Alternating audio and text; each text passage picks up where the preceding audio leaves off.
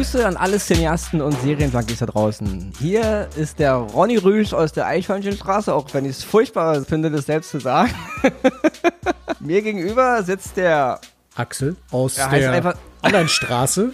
genau, Axel aus der anderen Straße. Und das hier ist die erste Folge unseres fulminanten, ja, grenzenübergreifenden, ins nächste Jahrtausende rüberschwappenden Filmpodcasts, der alles reißen wird, der uns beide zu Millionären machen wird, unsterblich. Mindestens. In den Annalen der Filmgeschichte. Ja. Unser Podcast Oscars und Himbeeren. Wir werden weltweit äh, wahrscheinlich synchronisiert. Es wird, man wird uns überall hören können. Wir werden mit, mit Untertitel laufen, Ja. also mit tollen Fotos unserer Astralkörper, unserer hübschen Gesichter, unsere Tonspur im Original natürlich, man kann uns nicht synchronisieren. In diesem Sinne, herzlich willkommen, liebe Zuhörer. Genau.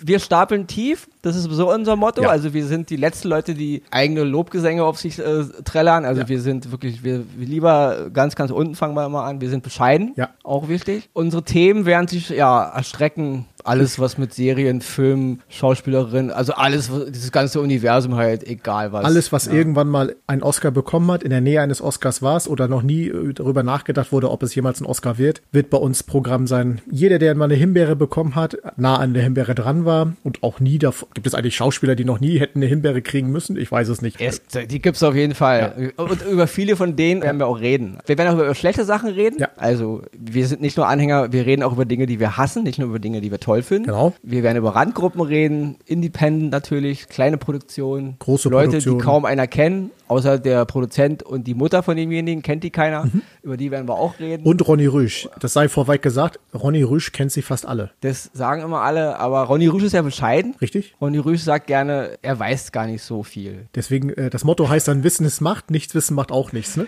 Wie auch immer, ja. so, und wir haben uns ähm, für unseren Auftakt einen Filmschaffenden rausge... Wir hätten natürlich auch eine Frau nehmen können. Wir wollen jetzt nicht wieder, ja, wir wissen, äh, Frauen, wir sind gleichberechtigt, wir sind für Gleichberechtigung. Es bei uns gibt, wird auch kein Sexismus geduldet. Nein. Also wir, ja, wir sind weder Sexisten noch Rassisten. Wir äh, schätzen alle Filmschaffenden, alle Kreativen. Dass wir jetzt einen Mann gewählt haben, ist nur Zufall. Richtig. Es ist ein weißer Mann, es ist auch nur Zufall. Es ist ein Franzose, es ist auch nur Zufall. Also das ist jetzt, äh, hat keinen Grund. Nur, dass sich ja nicht alle sagen, ey, wir hätten doch lieber mit einer ähm, afroamerikanischen Regisseurin anfangen müssen. Also es ist kein Dissen gegen Frauen, gegen Randgruppen oder gegen äh, andersfarbige Menschen. Wo ich eh noch mal kurz zu dem Thema farbig sagen muss, ich hasse das sowieso. Wir alle sind irgendwie farbig. Wir sind halt hellhäutig, andere sind dunkelhäutig, braunhäutig, wie auch immer, in allen Nu- Nuancen. Ich hasse auch dieses Wort People of Color, das geht mir auch auf den Sack, weil auch wir sind People of Color. Ich meine, für den Dunkelhäutigen sind wir hellhäutig, für die Hellhäutigen ist jemand dunkelhäutig. Also diese ganzen Einteilungen gehen mir sowieso auf den Sack. Also ich will damit nur sagen, der Axel und der Ronny, wir sind für alles zu haben. Und ich- ja? Also das, niemand soll sich angepisst fühlen da draußen, auch wenn wir mal was Dummes sagen. Äh, wir sind weder frauenfeindlich noch schwulenfeindlich Richtig. noch äh, rassenfeindlich. Rassen gibt's sowieso nicht, deswegen da kann man alles, alles nicht unser Ding. Unser äh, Hauptaugenmerk liegt auf Film und auf Serien und der Kunst. Und für mich Und ich merke schon, ich quatsch zu viel, also bitte Axel, ist alles gut. auch was. Für mich, um, um auch kurz nur auf dieses Thema äh, einzugehen. Ich komme aus einem Beruf, der viel mit Medizin und so zu tun hat. Und ich kann euch sagen, ich habe in viele Menschen schon reingeschaut und wir sind von alle gleich. Es gibt keine Unterschiede. Und deswegen, alles, was du gesagt hast, äh, unterschreibe ich komplett. Und wir konzentrieren uns wirklich nur auf die Kunst, die hier geschaffen wurde. Da werden wir hin und wieder mal kritisch sein. Und da ist es völlig egal, wer es gemacht hat. Das interessiert uns Genau. an einer Stelle nicht. Wollte man nur als Einstieg sagen, damit keiner irgendwann mal sagt, äh. Also, wir haben uns dazu entschieden, ähm, mit dem französischen Regisseur Luc Besson anzufangen. Ja. Hat einen kleinen Hintergrund, den ich jetzt mal kurz äh, erwähnen darf, auch ohne dir jetzt die Show stehlen zu wollen, ja, aber ich muss jetzt ja. Ehre, wem Ehre gebührt, Ronny. Also einige, die, die Ronny Rüsch vielleicht schon kennen, äh, haben vielleicht schon erfahren, dass ich natürlich ein großer Star Wars-Fan bin. Und natürlich bin ich mit sechs Jahren zum Star Wars-Fan geworden. Und da liegt natürlich die, sag ich mal, der Urknall meiner Filmleidenschaft. Also Weltraum, komische Kreaturen, Prinzen, Prinzessinnen, böse Ritter und so und, und Monster. Ich meine, besser geht's ja nicht, ja. Da ist man, ist man zum Film gekommen, das hat mich natürlich geflasht. Später natürlich noch Sachen wie 2001 habe ich auch gesehen mit neun Jahren, Stanley Kubrick, hat mich auch geflasht. Aber der Grund, warum ich zum großen Filmfreund geworden bin, warum ich Filme als etwas be also begriffen habe, was für mich mehr war als reines Entertainment, das war ein Film von Luc Besson. Und zwar war das 1988 im Rausch der Tiefe, hieß er bei uns in Deutschland. Le Grand Bleu und The Big Blue irgendwie im Original. Genau. Und ähm, ja, dieser Film hat für mich die Sicht auf Filme verändert. Das war für mich eine, eine Reise durchs Kino irgendwie, eine Art, eine Art Film wahrzunehmen auf ganz vielen Ebenen. Nicht nur, dass es schöne Bilder waren, dass, dass es eine tolle Geschichte war. Es war so philosophisch, es war so, das ganze Leben war da irgendwie mit drin, worum es geht im Leben und diese Schönheit und diese ganze Ästhetik des Kinos und dieser Zauber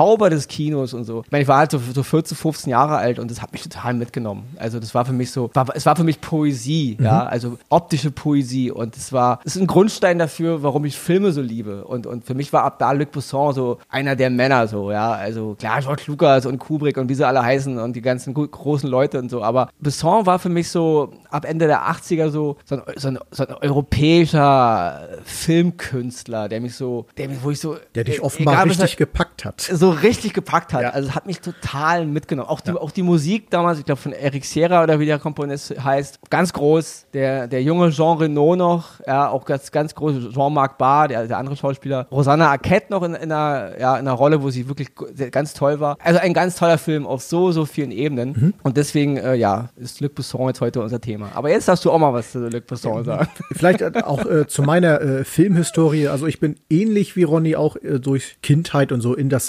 Science-Fiction-Genre eingestiegen, aber bei mir war es eher Rottenbury und seine Star Trek-Welt, äh, die mich äh, fasziniert hat. Luc Besson äh, bin ich erst später durch äh, tatsächlich Leon der Profi äh, aufmerksam geworden. Man muss auch äh, hier noch kurz erwähnen, dass zwischen Ronny und mir doch ein paar Jahre, genau. allerdings ja, nur Jahre, es ist keine Dekade, aber es, es sind Jahre liegen und Ronny da natürlich ein bisschen mehr Vorlauf hat, was Filme teilweise in den früheren Jahren angeht, aber da werden wir uns schon einig werden. oder? Kann man ja auch alles nachholen. Richtig, also richtig. Daher. Aber ähm, wie gesagt, bei mir war es, äh, was Luc Besson angeht, äh, zuerst Leon der Profi, den ich jetzt auch nicht an dem in dem Jahr, ich glaube, der ist 94 rausgekommen, nicht in dem Jahr direkt mhm. natürlich dann äh, gesehen habe, sondern irgendwie etwas später, aber wo ich einfach sage, ein großartiger Film. Wenn man äh, sieht, also jeder, ich, ich schätze mal, der Großteil von euch wird da Leon der Profi kennen. Wenn nicht, schaut ihn euch auf jeden Fall an. Und natürlich an dieser Stelle dann auch, wie in vielen anderen Folgen, Spoiler-Alarm. Wir werden für den einen oder anderen vielleicht auch über Filme reden, die er noch nicht gesehen hat. Aber Leon der Profi müsst ihr euch angucken. Es ist ein Film, der begeistert einen wirklich, weil es ist eigentlich, wenn man stumpf betrachtet, die Geschichte eines Serienkillers, der da irgendwie äh, klarkommen muss und ein kleines Mädchen trifft also, und so weiter. Sorry, Profikiller. Serienkiller wäre ein bisschen hart. Er ist ein Profikiller. Nennen wir ihn Profikiller. Hast du recht. Weil, weil ein Serienkiller ist einer, der durch irgendwelche äh, Abnormalitäten im Gehirn jetzt Leute umbringen will und es ist eine andere, eine andere Kategorie Killer als ein Profikiller, der es fürs Geld macht. Guck mal, so kann man, ne? Also. Im Grunde, er, er, tötet auch Menschen, aber er ist ein Profikiller.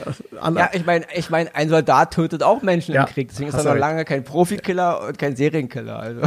Worauf ich aber hinaus wollte, ist, es gibt viele Filme, die mit Profikillern zu tun haben und so weiter, aber dieser Film schafft es wirklich, einen auf eine emotionale Ebene so mitzunehmen, dass man wirklich, äh, ich, ja, man, man hat richtig Sympathien für diesen Menschen, obwohl er eigentlich äh, böse Dinge macht, aber in die ganze Geschichte, wie es reinkommt, kann ich nur jetzt empfehlen. Das war mein erster Film von Luc Besson, den ich gesehen habe und der mich tierisch begeistert, wo ich ein großer Fan A von Jean Reno wurde und auch immer noch bin und auch selbst die junge damals Natalie Portman, wo ich natürlich jetzt damals ja. nicht sagen konnte, dass das mal eine große Schauspielerin wird, aber ja. ich fand dieses Mädchen in der Rolle hervorragend. Also sie war toll, ja. also sie war wirklich, das war, wo sie noch so jung war und so klein, sie hat so toll gespielt. Ja. Und natürlich auch und das der fulminante und dieses Wort wird noch öfter in unserem Podcast fallen, fulminant, ja, der fulminante ähm, Gary Oldman. Ja. Also das ist ja, ich meine, der Mann ist eh ein begnadeter Schauspieler, äh, der Typ ist ist einfach mal, ein, sag ich mal, ein Schauspielgott, ja. Ähm, das ist egal, was der Typ macht, also egal, ob er jetzt nette Typen spielt oder äh, Familienväter oder eben wie in dem Fall einen korrupten, eiskalten Killer, mhm. Killer-Cop, ja. der auch Kinder erschießt, ja. Dem ist ja alles scheißegal und es ist ganz groß, äh, wie Gary Oldman da spielt. Und natürlich, wie gesagt, Luc Besson, seine Art, Filme zu machen. Ja. ja also die ganze Art, wie es inszeniert ist, dieses ganze, irgendwie schon ein bisschen amerikanisch, aber natürlich auch sehr französisch und sehr europäisch und das ist, das ist ein ganz großer Film, ja. Nee, hat für mich jetzt nicht mehr diese große Poesie, wie ich vorhin schon sagte, die jetzt für mich ähm, im Rausch der Tiefe hat, mhm. aber es ist natürlich ganz großes Kino. Genauso wie den Film, den er davor gemacht hat, ein paar Jahre davor, äh, Nikita, hast du bestimmt auch ja, gesehen? Ja, habe ich auch gesehen, ja. 1990. Auch das ist, äh, ja, auch ganz groß. Ja. ja. Der Mann hat einfach, wie gesagt, wir, wir werden auch über sein Spätwerk reden, also er hat auch, finde ich, Jahre später eine Menge Himbeeren fabriziert, mhm. aber seine, seine Erstlingswerke, also im Rausch der Tiefe sowieso, auch Subway noch mit Christopher Lambert, mhm. der auch ein ganz großer Schauspieler seiner Zeit war. Später auch viel Gurken irgendwie, aber gut. Highlander fällt mir da ein, eigener Podcast, ja, ja auch ein Film meiner Jugend. Unantastbares Stück Filmgeschichte für mich, ja.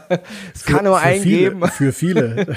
ja. Clancy Brown und wie sie alle heißen, Ja. Also ganz, ganz groß. Auch da, zweite Teil, total verkackt. Okay, aber Christopher Lambert noch in Subway und diese ganzen Frühwerke von, von Luc Besson. Er war für mich ein Filmgott. Also wenn Luc Besson einen Film machte, bin ich einfach ins Kino und habe gesagt, es ist gut, es ist gut, da wird ja. nicht diskutiert. Ja. Und dann kam das Jahr 1997, der Film Das fünfte Element das ging so mit Sachen vorweg. Ja, Luc Besson, Interviews so. Ein Film, den ich schon als 16-Jähriger machen wollte. Meine Vision von Star Wars. Ich so, äh, oh krass, Luc Besson, jetzt auch noch Science Fiction und Star Wars. Und sein Leben lang will er diesen Film schon machen. Und jetzt hat er genug Geld und genug Kontakt, um das Werk zu machen. Und dann kam halt das fünfte Element und ich ging so ins Kino. Und ja, du hast den Film auch gesehen. Ja. Was sagst du dazu?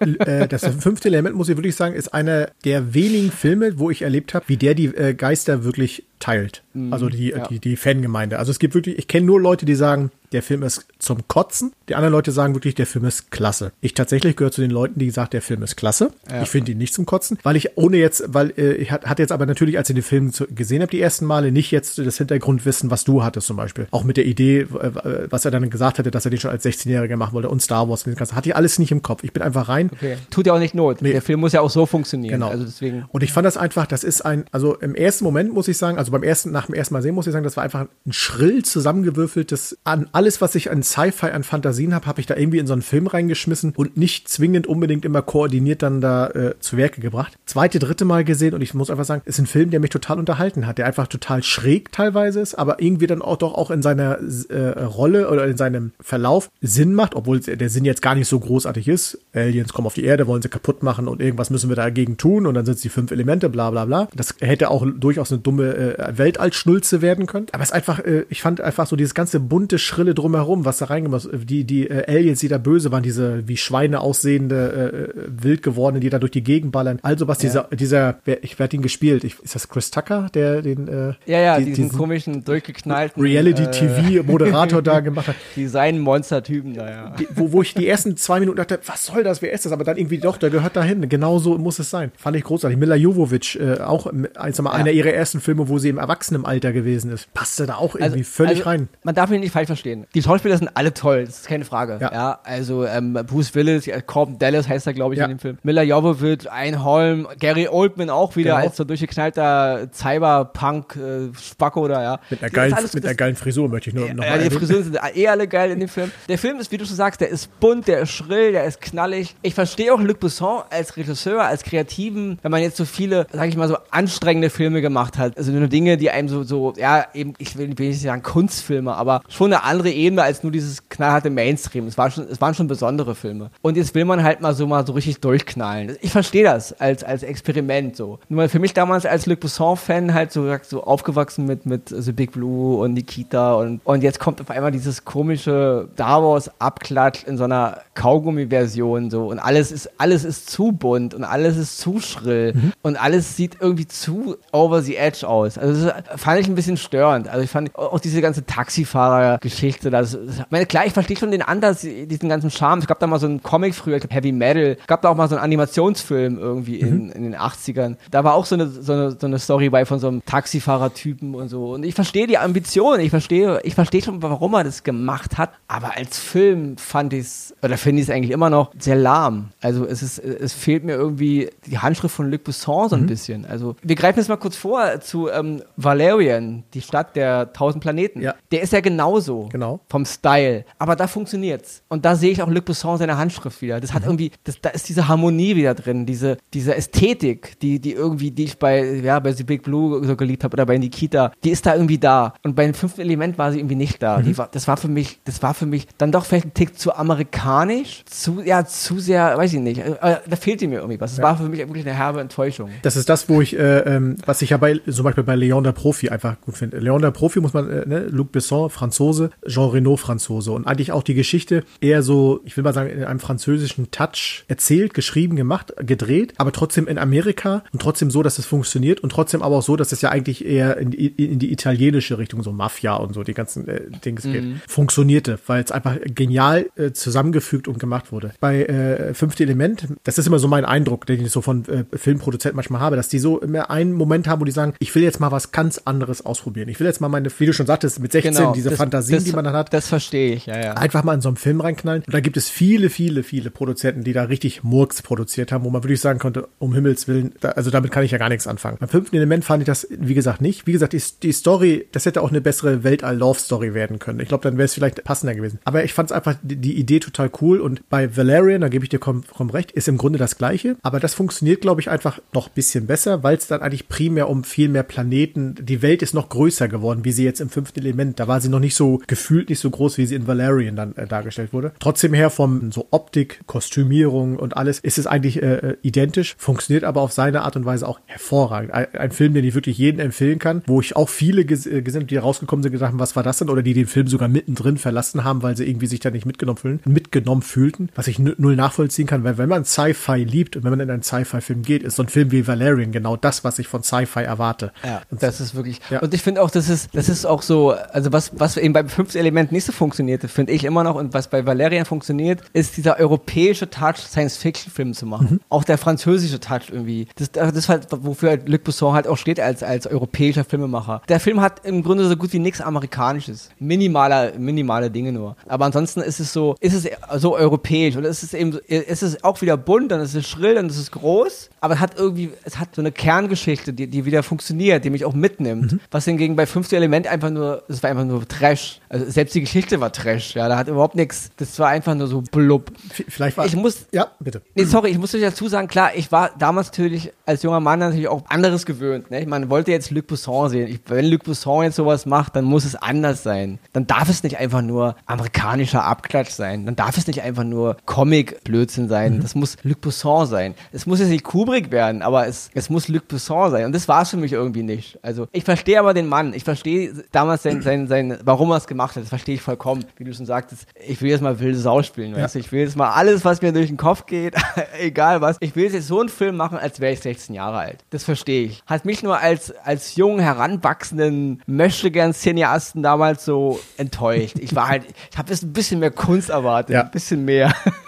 ja, also deswegen vielleicht. Ja. Gut, er hat ja da wahrscheinlich noch Filme rausgeholt, die dann, äh, wo er dann die Kunst wieder gezeigt hat. Aber ja, aber es ist, es ist für mich ein großer Bruch gewesen. Okay. Weil äh, danach kam dann Johanna von Orleans, mhm. den ich damals eigentlich auch sehr furchtbar fand, den ich erst im Laufe der Zeit ein bisschen mehr zu fetzen gelernt habe. Mhm. Es lag auch überhaupt nicht an Müller Jovovich. Klar, sie ist jetzt keine herausragende Schauspielerin, wie jetzt. Äh, Entschuldige mal, sie hat die Oscar-prämierte Serie Resident Evil gemacht in, in vollen Farben und Form. Also, also Mila Jovovich ist halt eine Schauspielerin. Sie ist jetzt keine, keine Margot Robbie, ist jetzt keine Jessica Chastain, sie wird auch nie eine Meryl Streep werden. Aber ich mag sie. Ja. Es funktioniert. Ja, ich sehe sie gerne. Sie, sie, sie, ob sie jetzt Resident Evil macht, da mit ihren ganzen Action und diesen ganzen durchgeknallten Dritt, auch äh, fünfte Element und auch als Johanna von Orleans, es hat funktioniert. Mhm. Also sie, sie, ist, sie, sie wird nie einen Oscar kriegen, natürlich nicht. Aber sie, ich mag sie. Also sie, sie langweilt mich nicht, äh, sie ödet mich einfach nicht an und ich, ich sehe sie einfach gerne und deswegen funktioniert er auch. Ich muss bei äh, zu Mila Jovovich äh, sagen, sie war meine zweite große Fernsehliebe, sag ich mal. Ach echt? Okay. Als, als ich sie damals in der, äh, das war, glaube ich, die Neuverfilmung von der Blaue Lagune gesehen, da hat sie ja die ähm, Teenager, äh, äh, ah, ja, stimmt, stimmt, stimmt. Teenager-Alter das Mädchen da gespielt. Alter. Also okay. im Teenager-Alter das Mädchen, ihr wisst schon, was ich meine, und gespielt. Da verknallt. Und da war ich, ich war äh, dann in dem, äh, ja, also in der Zeit im, ungefähr im gleichen Alter und ich fand die einfach bildhübsch, das, dieses Mädchen da und da, das war so das erste aber Mal. Da muss, aber da muss ich kurz fragen, wer war denn deine erste große ja, Fernsehliebe?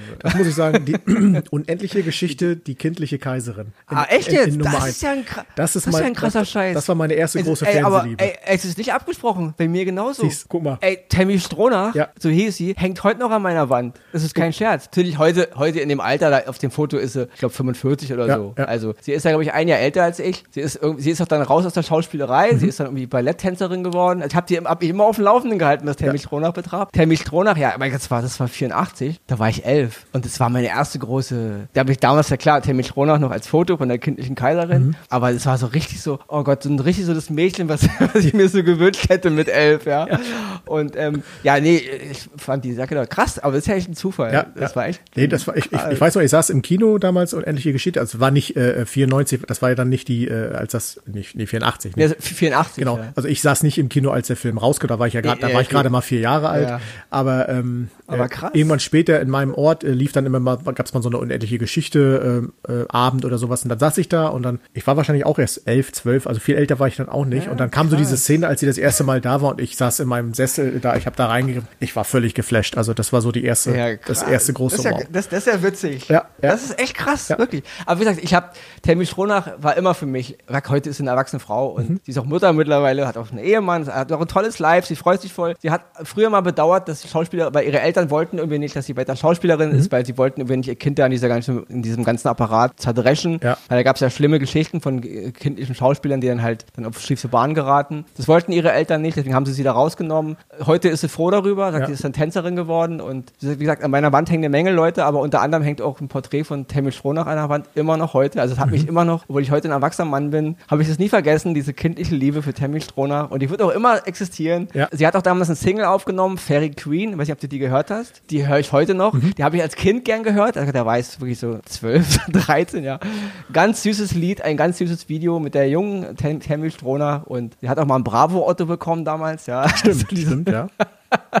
also ich war, ich hatte sogar ein Starschild von ihr an der Wand, ja, also diese Dinger, die man da immer sammeln konnte. Ähm, ja, witzig, krass, das war auch meine erste. Aber meine richtige, äh, etwas erwachsenere, wo du gerade sagtest, jetzt Mila Jovovich, das war bei mir äh, Mary Stuart Masterson. Mhm. Und zwar war das damals der Film ähm, Ist sie nicht wunderbar? mit Eric Stolz und äh, Lea Thompson. Ne, der erwischte mich von, tatsächlich, äh, habe ich glaube ich okay, noch nicht gesehen. Von, von äh, Howard, Hughes, nee, Howard Hughes, war, John Hughes. Mhm. Howard Hughes war ja der alte Mogul da.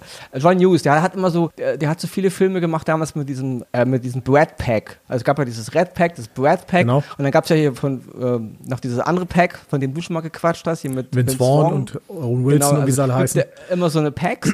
und es war halt diese, zwar diese Molly Wingwald und Emilio Estevez und das war diese ganze Ära halt. Und der hat viele so eine Filme gemacht. Und da war halt, ist sie nicht wunderbar. Und da war halt Mary Stuart Masterson äh, mit so einem Jungshaarschnitt, mehr so ein halber Junge eigentlich, ja. die so eine Trommlerin war und so. Und, und ja, das war so meine erste. Da war ich richtig verknallt, Mary Stuart Masterson. Da habe ich richtig schlaflose Nächte gehabt und bin morgens aufgewacht und war traurig, dass, ich, dass sie nicht echt in meinem Leben ist. Ich hoffe natürlich, dass wir euch, liebe Zuschauer, äh, jetzt euch auch in, in Erinnerung schwelgen konnten, ne, an wen ihr so das erste Mal so genau. quasi gedacht wir, habt. Wir schweifen ein bisschen ab und äh, da ich das nachher nicht rausschneiden will, Zuhörer und nicht Zuschauer, aber das werden wir öfter sagen. Richtig.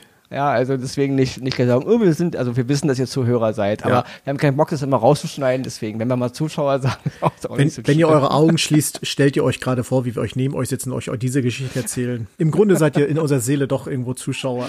Aber genau. genug von der Blödelei. Genau, jetzt zurück zu Luc Besson. Richtig. Genau. Es war halt für mich ein großer Bruch, also Johanna von Orleans, auch wenn ich ihn heute mittlerweile gut finde, damals fand ich ihn nicht gut. Mhm. Und danach kam echt, dann war für mich so ein Bruch von Luc Besson. Also dann gab es echt, dann kam mal diese, diese Kinderfilme-Varianten, dann kam mal diese Arthur and the Minions-Geschichten da. Also für, für, Kinder ganz nett. Ich fand das alles total irrelevant. Mhm. Dasselbe war dann, äh, dann hat der Mann ja auch wirklich jahrelang gar nicht mehr so viel gemacht. Der hat ja viel produziert. Produziert ist eine andere Geschichte nochmal, aber als Regisseur hat er dann wirklich gar nichts mehr gemacht. Dann 2010 äh, diese Adele und das Geheimnis des Pharaos, ein total dummer Film das erste, was dann wieder echt gut war für mich, war The Lady, mhm. seit 2011 wo es um diese Politikerin, diese Aung Suu Kyi ging aus, aus Myanmar, mit der hervorragenden, fulminanten Michelle Yao, die ich sehr, sehr schätze.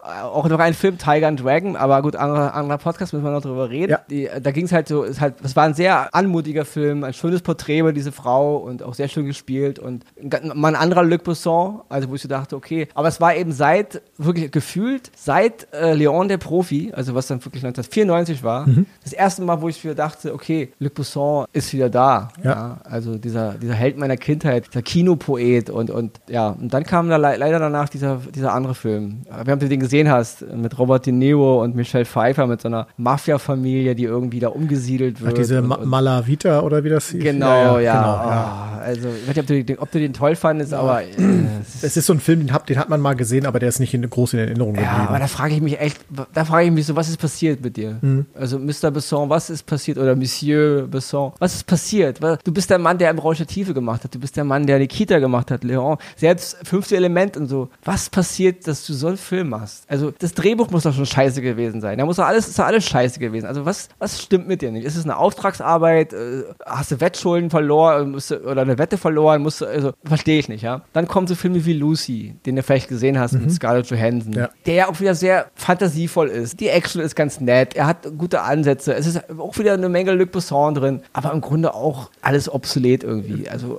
alles schon tausendmal da gewesen, irgendwie, irgendwie auch schon besser da gewesen. Es war, es war gefühlt ein Lückenfüller, einfach nur. äh, Ja. Ich, ich musste irgendwas 2010, äh, 14 rausbringen, da kam er Ja, raus. genau. Und das war's. Nee, Aber das kann ein Auftragsregisseur machen. Ja. Das kann ein Typ machen, der unbedingt Geld braucht. Ja. Aber guck dir Beispiel, selbst Francis Ford Coppola, als er 1990 den Pate 3 machen musste, obwohl er gar nicht wollte, nur aus, nur aus Geldsorgen, hat trotzdem noch ein Meisterwerk hingekloppt. Mhm. Also es ist ja mö möglich, auch wenn man muss, gute Filme zu machen. Und ich verstehe diese Filme ehrlich gesagt nicht. Ja. Also das ist so. Dann kam Valerian. Damit- da dachte ich so, wow, was ist los? Er kann's? Ja. Da ist er ja wieder. Hallo, Mr. Besson. Ich meine, der Film ist jetzt von 2017. Du kannst es doch. Warum dieser Mafia-Film? Warum Lucy? Und dann kommt Anna. Anna. Von hinten wie von vorne. Ja.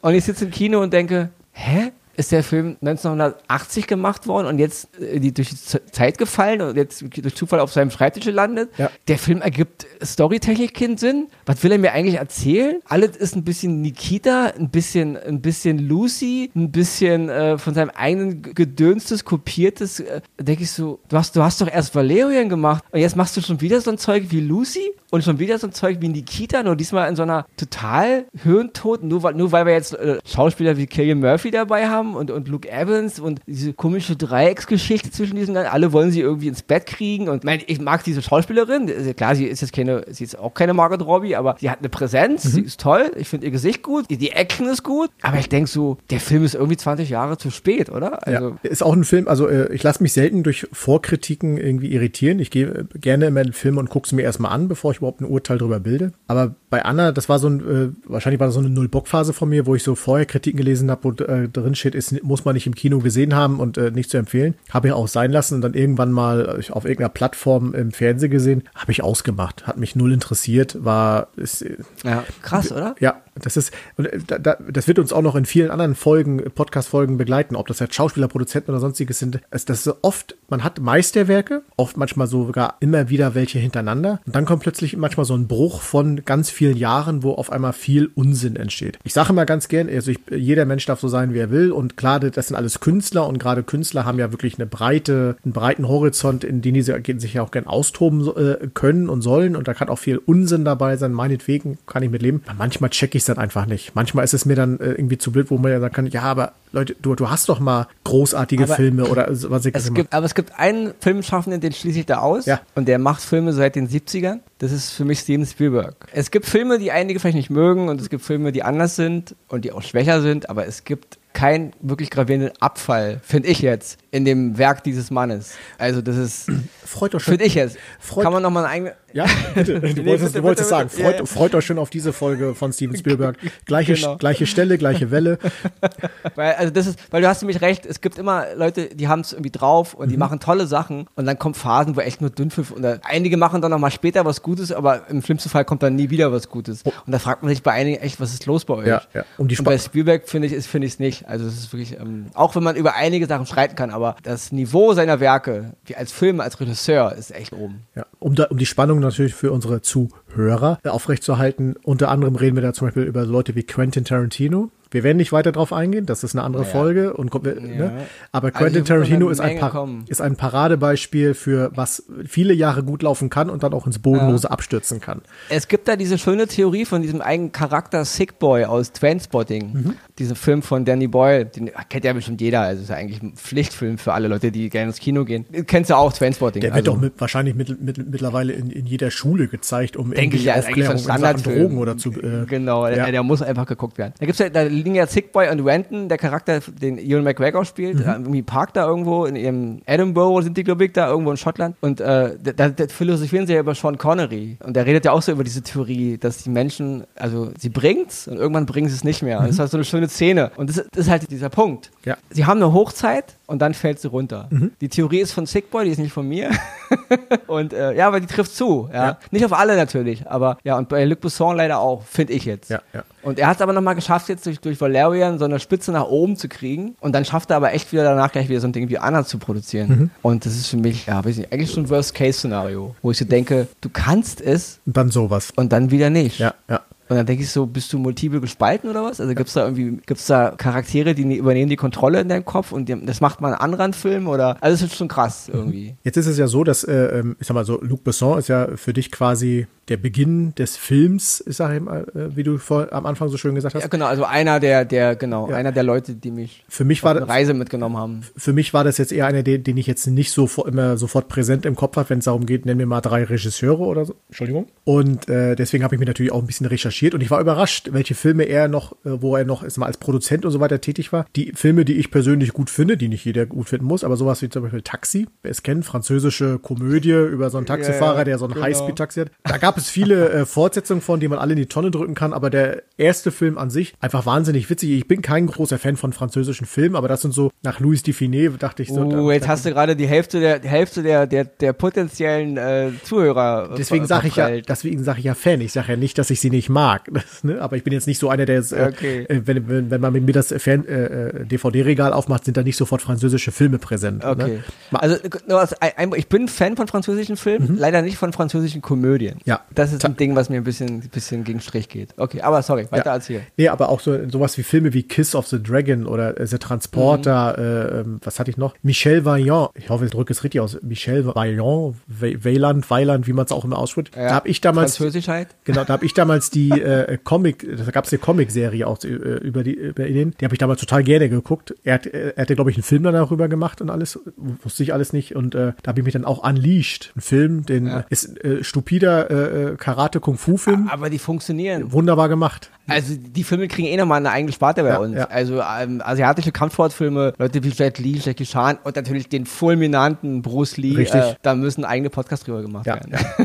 ihr, ihr merkt schon, äh, ihr dürft euch auf vieles freuen, was wir hier noch an der Stelle bringen. Um, um nochmal auf das zurückzukommen, da war ich doch überrascht, wie viel in, äh, bei wie vielen Filmen er auch mitgewirkte oder auch Produzent, wie auch immer war und wirklich äh, tolle Filme äh, gemacht hat. Und dann halt, ähm, Vieles Gutes, also gutes Entertainment, Genau. europäisches Blockbuster-Kino. Genau, Eine Menge genau. gute Sachen. ja, ja, bleibt für mich abschließend noch äh, zu sagen, war ein äh, Ja. guter Start. Ansche anscheinend nicht viel. Ja, ich, ich, bin, ich, bin ich bin sprachlos, muss ich an dieser Stelle sagen. Aber nein, äh, ich, ich wollte natürlich, weil es Luc Besson ist, dir natürlich das Schlusswort quasi überlassen. ja.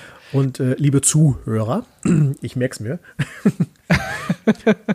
Seid gespannt. Ja. Ihr hört uns ab sofort jede Woche. Gleiche Stelle, gleiche Welle, wie ich mal so schön sag. Und für alle, die sich natürlich wundern, warum wir so, so fließend sprechen, das liegt natürlich auch daran, weil wir alles rausschneiden, was uns Natürlich. Kram passt.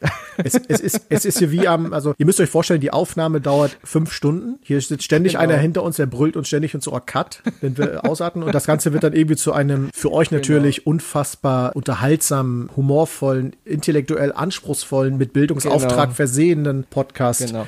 Und wenn wir mal wirklich einen Namen falsch aussprechen und es drinnen lassen, hat das einen Grund. Richtig. Wir könnten natürlich cutten, das neu aufnehmen und dann einfach zusammenschneiden, machen wir natürlich nicht. Deswegen, wenn wir mal was falsch aussprechen, dann hat es, hat es einen tieferen Sinn. Ja. Also nicht drüber lachen, sondern lieber fragen, warum tun sie das jetzt? Weil, weil denkt immer eins daran, nobody's perfect. Und das gilt nicht nur für Genau. Terence Hill. Genau. So, okay, aber ich übernehme ein bisschen Schlusswort. Bitte. Also, ja, Luc Besson wird für mich immer einer der großen Kinopoeten bleiben, die mich in das Reich des Kinos entführt haben. Der Grund, warum ich Kino heute liebe. Klar sind es eine Menge andere Leute damals in den, äh, die aus den 70ern, 80ern Filme gemacht haben, aber Luc Besson ist auf jeden Fall einer davon. Und der im Rausch der Tiefe finde ich heute noch ein toller Film. Der Film hat jetzt wirklich so viele Jahre auf dem Buckel und er ist trotzdem immer noch ganz großes Kino. Er funktioniert heute noch. Er ist für mich ein perfektes Stück Film. Nicht der beste Film, der je gemacht wurde, darüber reden wir ein andermal, aber es ist für mich ein ganz großes, mit meiner Jugend verhaftetes, mit meiner ganzen Leidenschaft fürs Kino umwobenes Stück Celluloid, wie man früher halt auch so schön sagte. Und ähm, deswegen wird immer bleiben. Und er hat natürlich in den letzten Jahren eine Menge